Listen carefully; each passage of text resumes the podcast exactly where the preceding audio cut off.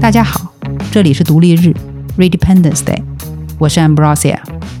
每两周，我们聚在这里几十分钟，谈论一本不超过两百页的小书。这些小书都是全世界最伟大的文艺和哲学大师们的经典作品，是带领我们探索人类文化和思想的秘密入口。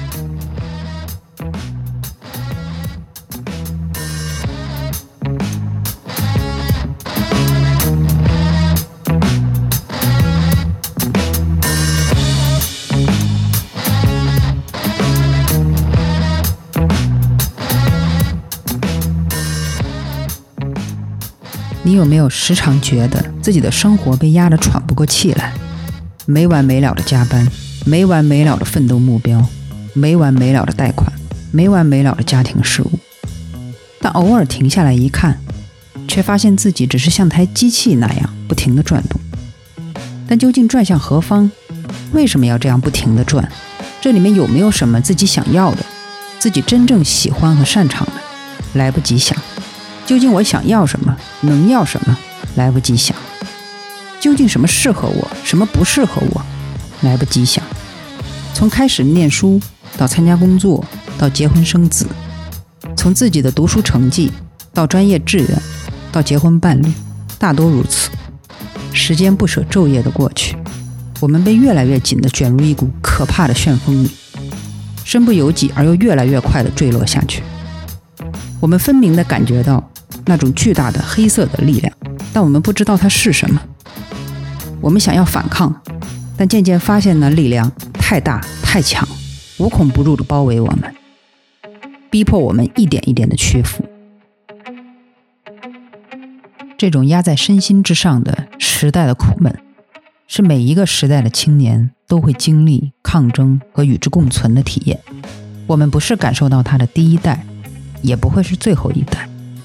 但肯定是情况越来越坏的一代。到底是什么在死死地压住我们的头？到底是什么让我们明明有手有脚，充满对自由和完整的渴望，却不得不过一种瘫痪的生活？我们生活的时代到底是怎样？我们的热情和活力到底被谁拿走了？我们还有没有爬出这片苦闷的希望？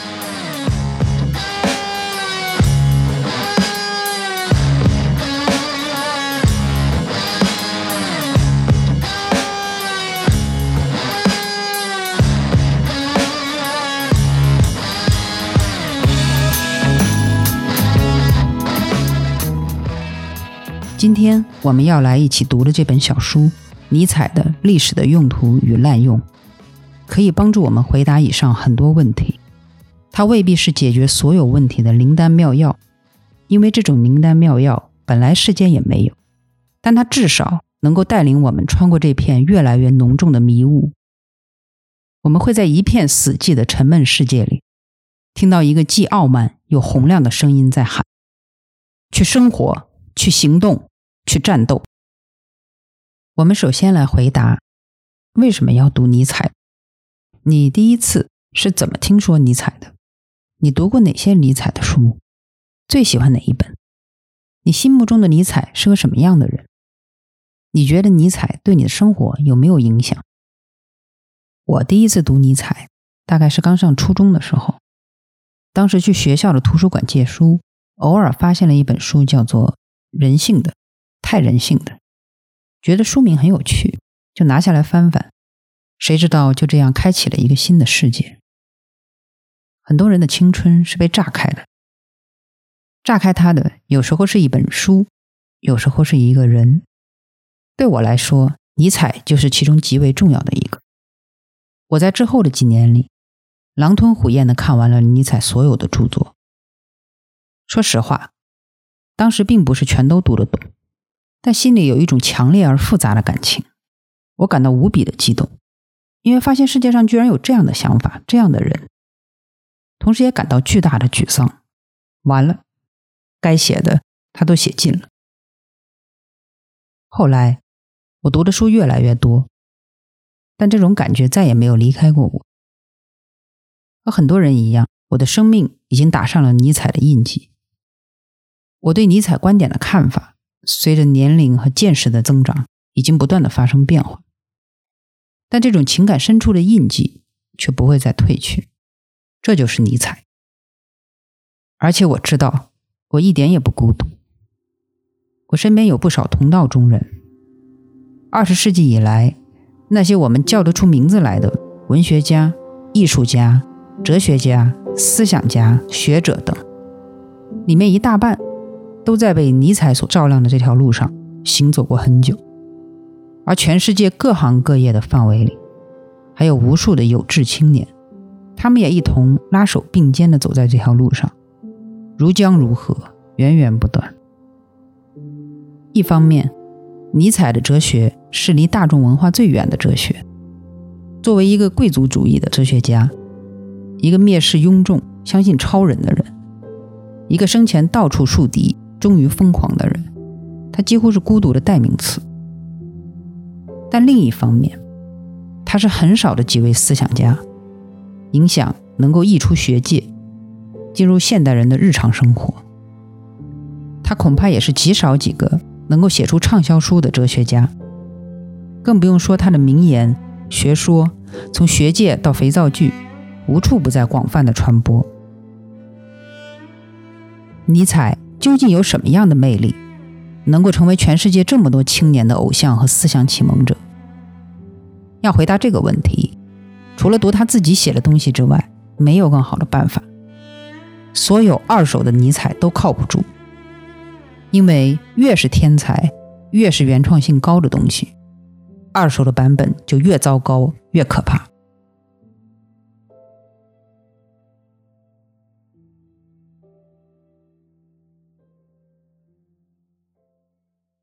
尼采一生的著述如此丰富，论体系性、知名度，这本书在尼采的著作里都排不到头一位。但我选择了这一本，为什么呢？首当其冲的原因，当然是一开始提到的，因为这不是一本像其他的哲学和学术著作那样放到图书馆哲学类图书架上吃土的学术书，它是一本不折不扣的青年生活指南，一本关于人生、关于生活、关于学习、关于教育的指南。他亲手指导我们的生活，跟我们每个人的生活息息相关。他是所有还渴望了解自己、了解世界，还想要创造自己幸福未来的青年，都应该越早越读越好的一本重要著作。在这一点上，可以说，他做到了所有人文艺术书籍本来都应该做到，但真正做到的却凤毛麟角的事情。我们时代的青年得到最多的，求学时代是各种各样的成绩。考试、升学的要求，是各种各样兴趣爱好培养的要求，是要出人头地、要衣锦还乡的要求，是从家庭到全世界都声如洪钟的鼓励声、催促声和责骂声。但青年成长过程中真正最需要的，是一位好的导师，一份好的青年生活指南，一种立身处世的人格培养。这些真正重要的东西，我们大多数人从来没有得到过。稀里糊涂考入大学，稀里糊涂大学毕业，稀里糊涂就业挣钱，稀里糊涂成家育儿，稀里糊涂精疲力尽，稀里糊涂就未老先衰。尼采这本书正是我们生活的稀缺品，又是我们生活的必需品。第二个原因，因为它很小。却是通往尼采思想世界的最理想、最有效的途径。对于尼采这样的伟大思想家，小书通常其实就是一篇长论文，往往是我们进入他们思想世界的绿色通道。它就像一本巨著的初稿一样，内容会相对清浅一些，而且会忠实表现出他们在思考、整理和调整自己思想的过程。这个过程里。他思想的矛盾，他个性的挣扎起伏，远比完成的巨著中要清楚、要切近。这样，我们看起来会觉得有头有尾，有所来有所去，又清楚又生动。而且他早期的思考和写作也会风格自然，语言浅易一些。跟我们一样，天才也有一个成熟的过程嘛。尼采后来思想中的超人哲学、重建道德谱系、重估一切价值等更成熟、更系统的表述，都在这本书里孕育着。有些已经成型，有些还在萌芽，有些已经枯萎，有些变了样子。这是一个活生生的人，一个活生生的思想历程。换句话说，这是还在成熟路上的尼采。第三个原因，则是关于尼采的写作风格的。大家印象中，尼采的写作风格个性非常明显，喜欢用著名的格言体，看上去好像是天马行空的断片，被他磅礴的激情到处驱使。但其实这完全不影响他们是一个连贯紧密的逻辑整体。事实上，尼采受过专门的学术训练，二十多岁就被聘任为古典文学教授。他的作品除了少数以外，其逻辑性丝毫不逊于最严谨的学者。而在独一无二的思想、真诚浩荡的激情、无与伦比的文采与自然优美的音乐性上。却一骑绝尘，将他们甩出不知几万里。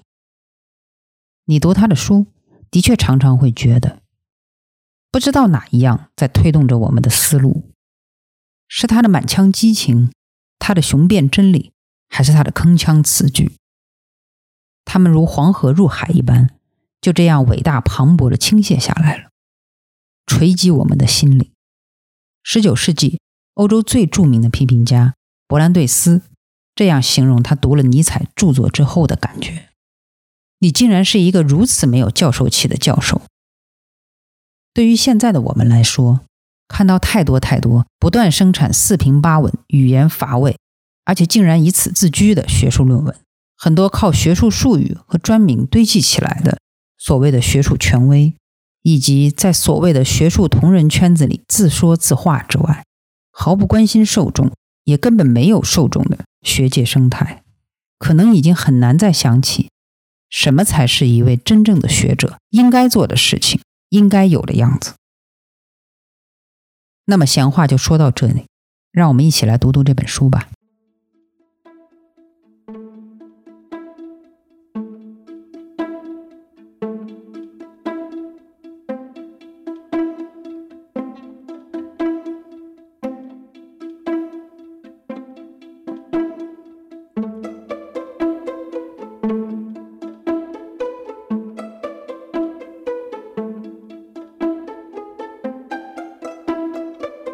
这本书的题目是“历史的用途与滥用”，另一个译法是“历史对于人生的利与弊”。其实后者是更字面、更准确的翻译，但前者似乎更被普遍接受。纯粹只看题目，我们已经能够看出书的两个核心意思：第一，它的落脚点绝不是历史，而是人生，是历史对于人生的作用和意义。所以是的。这本书不是一本不食人间烟火的哲学著作，它与你、与我、与我们每一天的生活都密切相关。第二，用途与滥用，明显是一个关于度，也就是程度的问题，意味着他谈论的不是一个简单的黑白对错、挑边站队的问题，而是一个方法论的问题，也就是我们如何把握这个度。这对于容易头脑发热。非黑即白的青年人来说，是一种极为难得的思维训练，一种跟我们的思想政治教育截然相反的教育。他给你的是一种方法，一种自主判断对与错的方法，而不是对与错的观点本身。因为历史是无所谓对错的，人们对它的态度和使用方法才有对错。我们会先围绕上面两个核心意思聊一聊。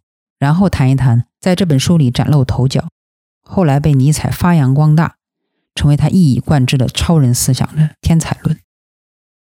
我们先谈谈历史和人生，或者说历史和人的生活之间的关系。前面说过，尼采的关注焦点是历史对人生的作用，中心落脚点在人生而不是历史上。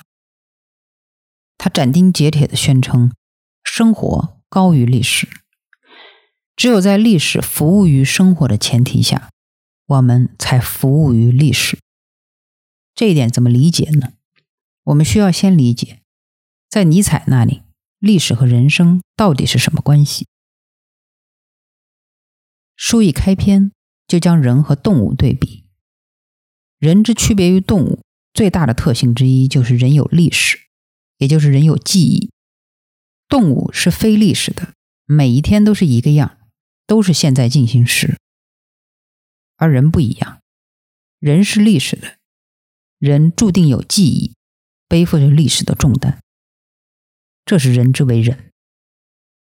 他进而认为，对于一个人。一个社会和一个文化体系的健康而言，非历史的感觉和历史的感觉，遗忘和记忆都同样必须，需要同时使用。第一种，纪念的历史，服务的是人的行动和斗争。行动的人要从过去的榜样中汲取力量，受到鼓舞。比如说，我们从文艺复兴伟大的文化历史中汲取力量。从而相信，我们今天仍然可能产生哪怕只是几个、几十个振臂一呼的英雄，就能够再次复兴我们伟大的文明。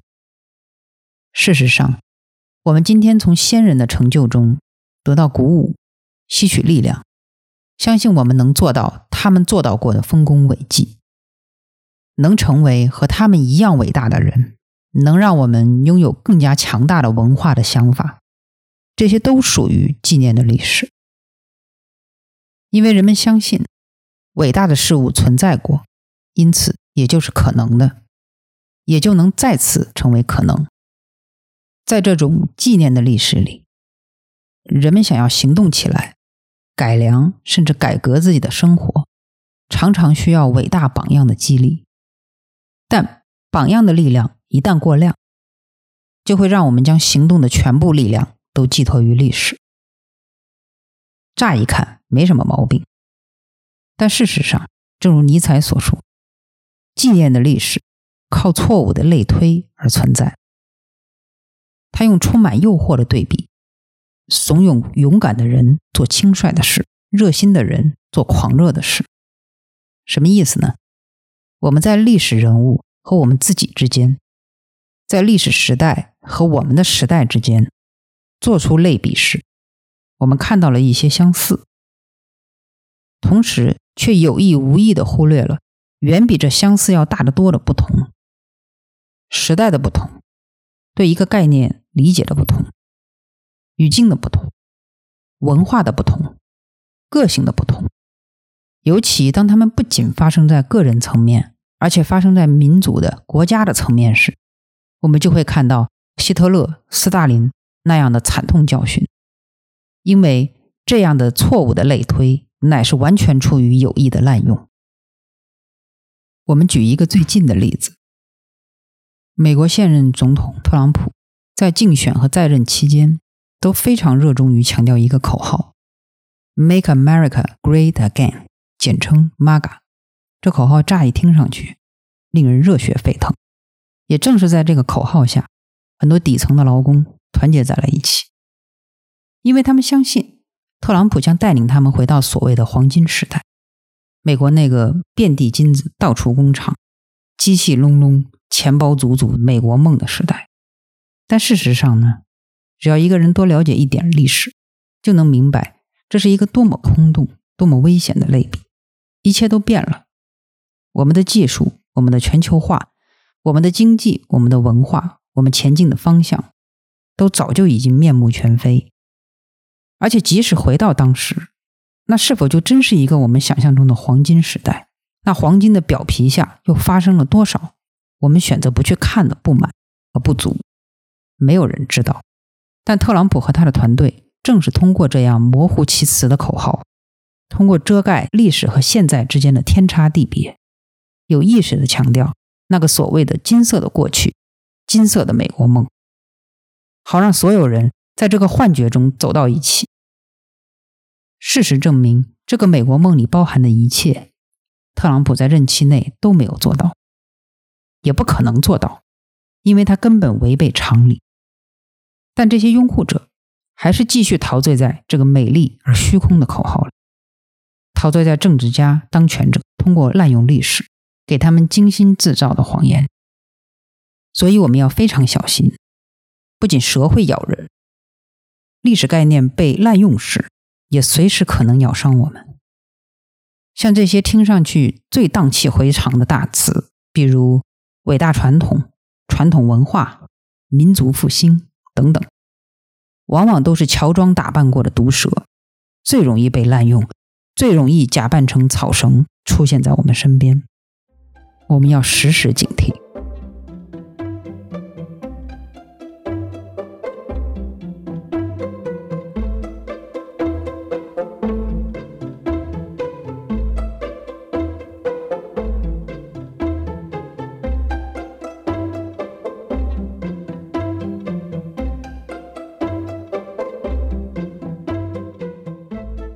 第二种，怀古的历史，服务的是人的保守主义和前进的欲望。人尊崇历史，能够从历史中感受到承前启后的联系，沉浸于这种历史感，深深的感到自己是历史上的一环，倾向于拥护旧的老的秩序和习俗，怀念旧时代的光辉，而不是对当代的生活的创新。过量的使用怀古的历史。会导致什么后果？很好理解，就是走入彻底的复古和保守，扼杀一切新生的努力，否认现世革新和创造的意义。这种每天哀叹生不逢时、新不如旧、一代不如一代的人，这种一头扎进所谓的古典文化、传统艺术、传统伦理道德里，将现代的一切都简单斥之为。粗鲁、无聊、暴力的人，我们谁身边恐怕都不缺少。他们是一些真正的无能者，不敢面对新世界，也不会对新世界有任何贡献。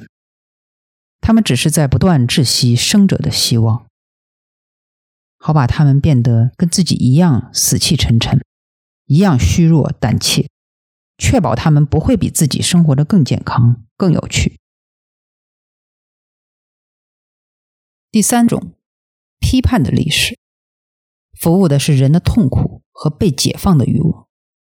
为了自己更好的生存和发展，批判废除历史中不利于生存和发展的部分，改造自己的生活，创造新的自己意义上的历史，也就是自己个人版本的历史，个人版本的传统，抛弃、推翻原来的旧的历史。旧的传统，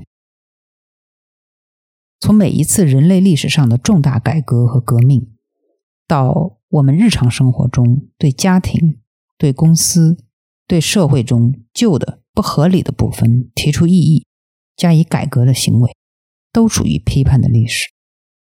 批判的历史过量造成的严重后果，在人类历史上也屡见不鲜，尤其是在重大的改朝换代的革命中。人们在推倒旧世界的一切，建立全新的规则和秩序的过程中，有时虽然达到了除旧立新的目的，但常常也会出现各种形式的混乱、暴力，以及革命成果的被曲解，很多还最终走向了倒退。因为正如尼采所说，这是一个危险的企图。因为很难找到一个否定过去的限度，什么意思呢？就是重审历史没问题，批判历史没问题，但批判到什么程度就是对的呢？除掉多少旧，立下多少新就是合适的呢？谁说了算呢？这就必然需要先来讨论历史的使用和滥用之间到底界限在哪里？什么是对历史的滥用？它会造成什么样的后果？还有就是，是谁在滥用它？因为很明显，历史的滥用绝不是一个偶然的事故，而是不论后面是谁在行动，都是有意为之的。那么接下来，我们谈谈这本书的第二个核心意思，就是历史的用途与滥用之间的那个度。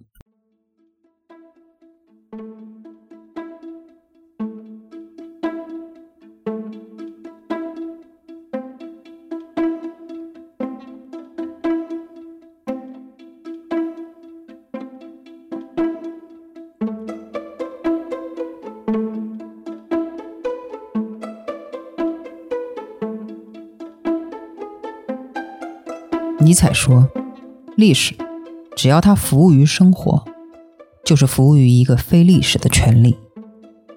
因此，它永远不会成为像数学一样的纯科学。生活在多大程度上需要这样一种服务？这是影响到一个人、一个民族和一个文化的健康的最严肃的问题之一。这里要特别注意，尼采将历史和科学，或者更准确地说。”纯科学非常严格的区分开来，这是什么意思呢？尼采认为，历史是服务于人的，也是因为这样，历史才有存在的必要。所以，根据他所服务的人的此时此刻的需求不同，历史永恒在变化着，而不像数学等纯科学一样，遵循一个唯一真实的、静止的、不变的真理。人们可以根据自己现实的需要来理解和使用这个历史。当它落在某些人手中，还会成为权力的显现以及权力的实际执行。这个历史是在纸面上写定，而又可以不断再版、修订、改版的历史，是学术和政治主流话语中的历史和文化观念，是我们现在写在教科书和流传在大众媒体的历史和文化观念。是我们认为自己有自由去了解，但其实往往只是被允许去理解的历史。这听上去似乎有点高深，但其实很好理解。我们随便举几个例子，比如将民族英雄岳飞抗击金国侵略者改为爱国将领岳飞，并不是岳飞当时抗击金国的作战事实出了什么问题，人们对此没有异议。意义在于，这次战争的性质是什么？战争双方是什么人？正义究竟应该归于谁？等等，这些历史价值判断的问题。这些价值判断在不同的时代会不断发生改变，即便在我们当代，短短几十年间也已经发生了两次改变。而一旦他写上了教科书，他就成为我们大多数人学到的唯一真实的历史。类似的例子还有很多。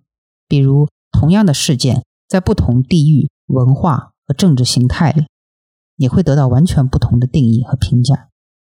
我们对抗日战争的记忆和书写，与日本的教科书，甚至是美国的教科书中对同一战争的记忆和书写是完全不同的。又比如，一本近代中国史，跌跌撞撞一百年中，不同时间写下的对历史、对人物的评价。已经不知道有多少种不同的观点。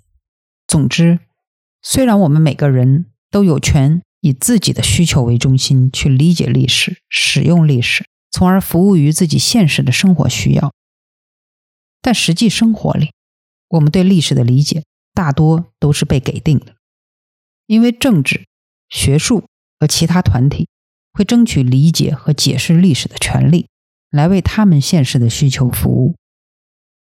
这正是尼采所谓的“历史，只要它服务于生活，就是服务于一个非历史的权利”的意思。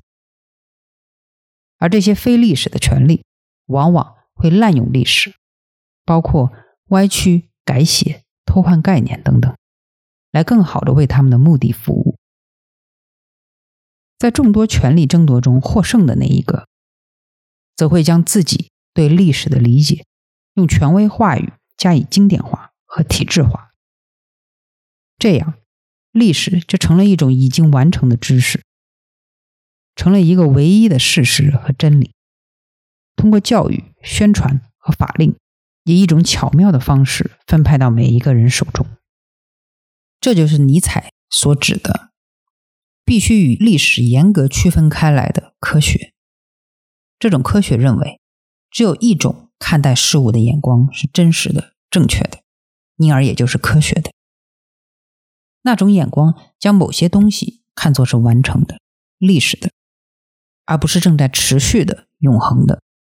意思是，这里的科学不仅仅是我们现在所理解的自然科学，而是指一种无所不包的科学话语 （discourse），是理解一切知识、一切现象的工具和方法论。简而言之，就是不仅用纯科学的观念来看待自然科学，而且用同样的观念来看待人类社会的一切事情，把历史变成了纯科学，变成了不再被人们的生活所改变，而是高高在上指导人们生活的权威的科学话语。这种科学话语的另一个响亮的多的名字就是真理。也就是说，每个人。本来应该根据自己的生活需要来指导和利用历史，但现在历史摇身一变，成为绝对的科学、绝对的真理，来指导每一个人的生活，来给定什么是对，什么是错，并且在人们的生活中不断的自我扩张，加固自己的地位。这就是对历史的滥用，这就是历史的过量。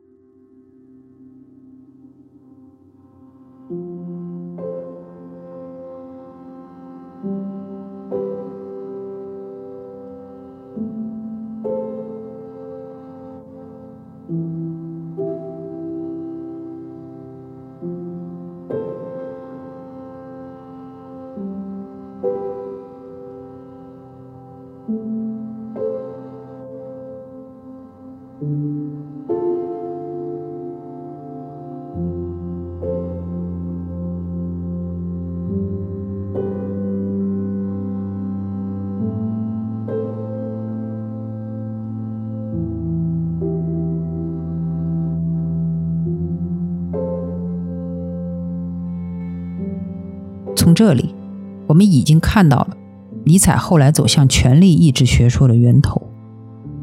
这一点，我们这里暂且不能展开谈论。但读完这本书，你就能非常清楚，为何知识和权力之间的关系始终成为尼采，包括后来福柯所讨论的中心。这些讨论对我们现代社会的影响是决定性的。他们现在不仅没有消散。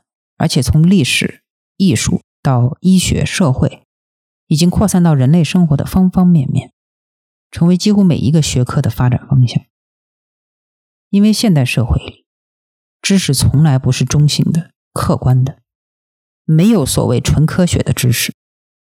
就像我们不可能找到关于疯癫的客观定义一样，它远远不只是一个医学问题，它是各种权力话语争斗的现场。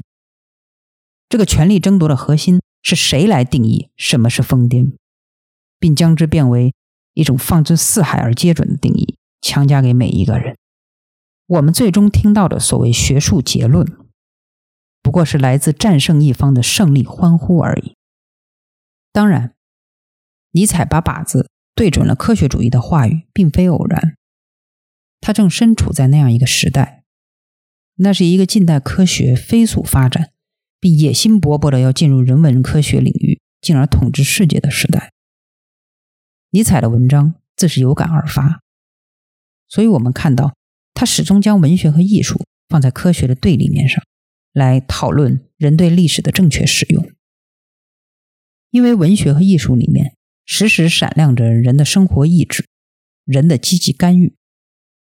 但不幸的是，这样的语境到我们今天不仅没有消失。反而愈演愈烈。科学主义的话语在尼采的时代还只是在步步蚕食，但现在他已经借助腾飞的互联网科技，实实在在的完成了对人类世界的全面统治。现代社会里，作为个体去做自己的立法者，去以我为主的理解历史，去对抗无所不在的科学主义话语，对抗解释历史的权力者。已经是一种堂吉诃德式的悲剧，但越是这样，我们却越是要好好读一读尼采这本书，因为如果我们彻底放弃，连最后的堂吉诃德都失去了，人就将失去存在的意义，历史也会因为僵化而死亡。因为历史的确不是别的，只是为人生服务的东西。如果没有对现在和未来的希望和热情，人们将不再需要生活，也将自然而然的不再需要历史。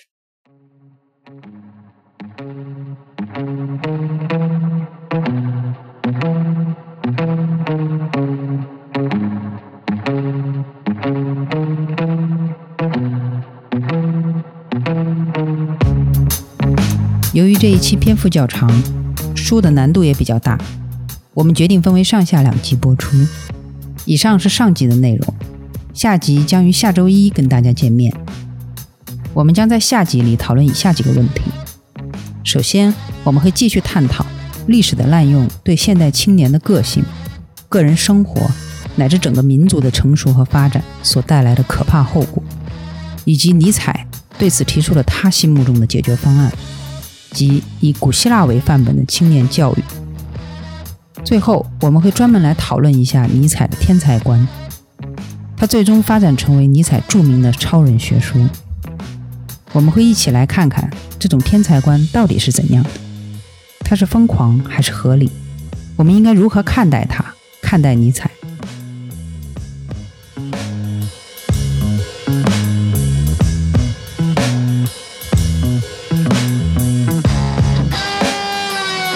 非常感谢你收听这期的独立日 （Redependence Day）。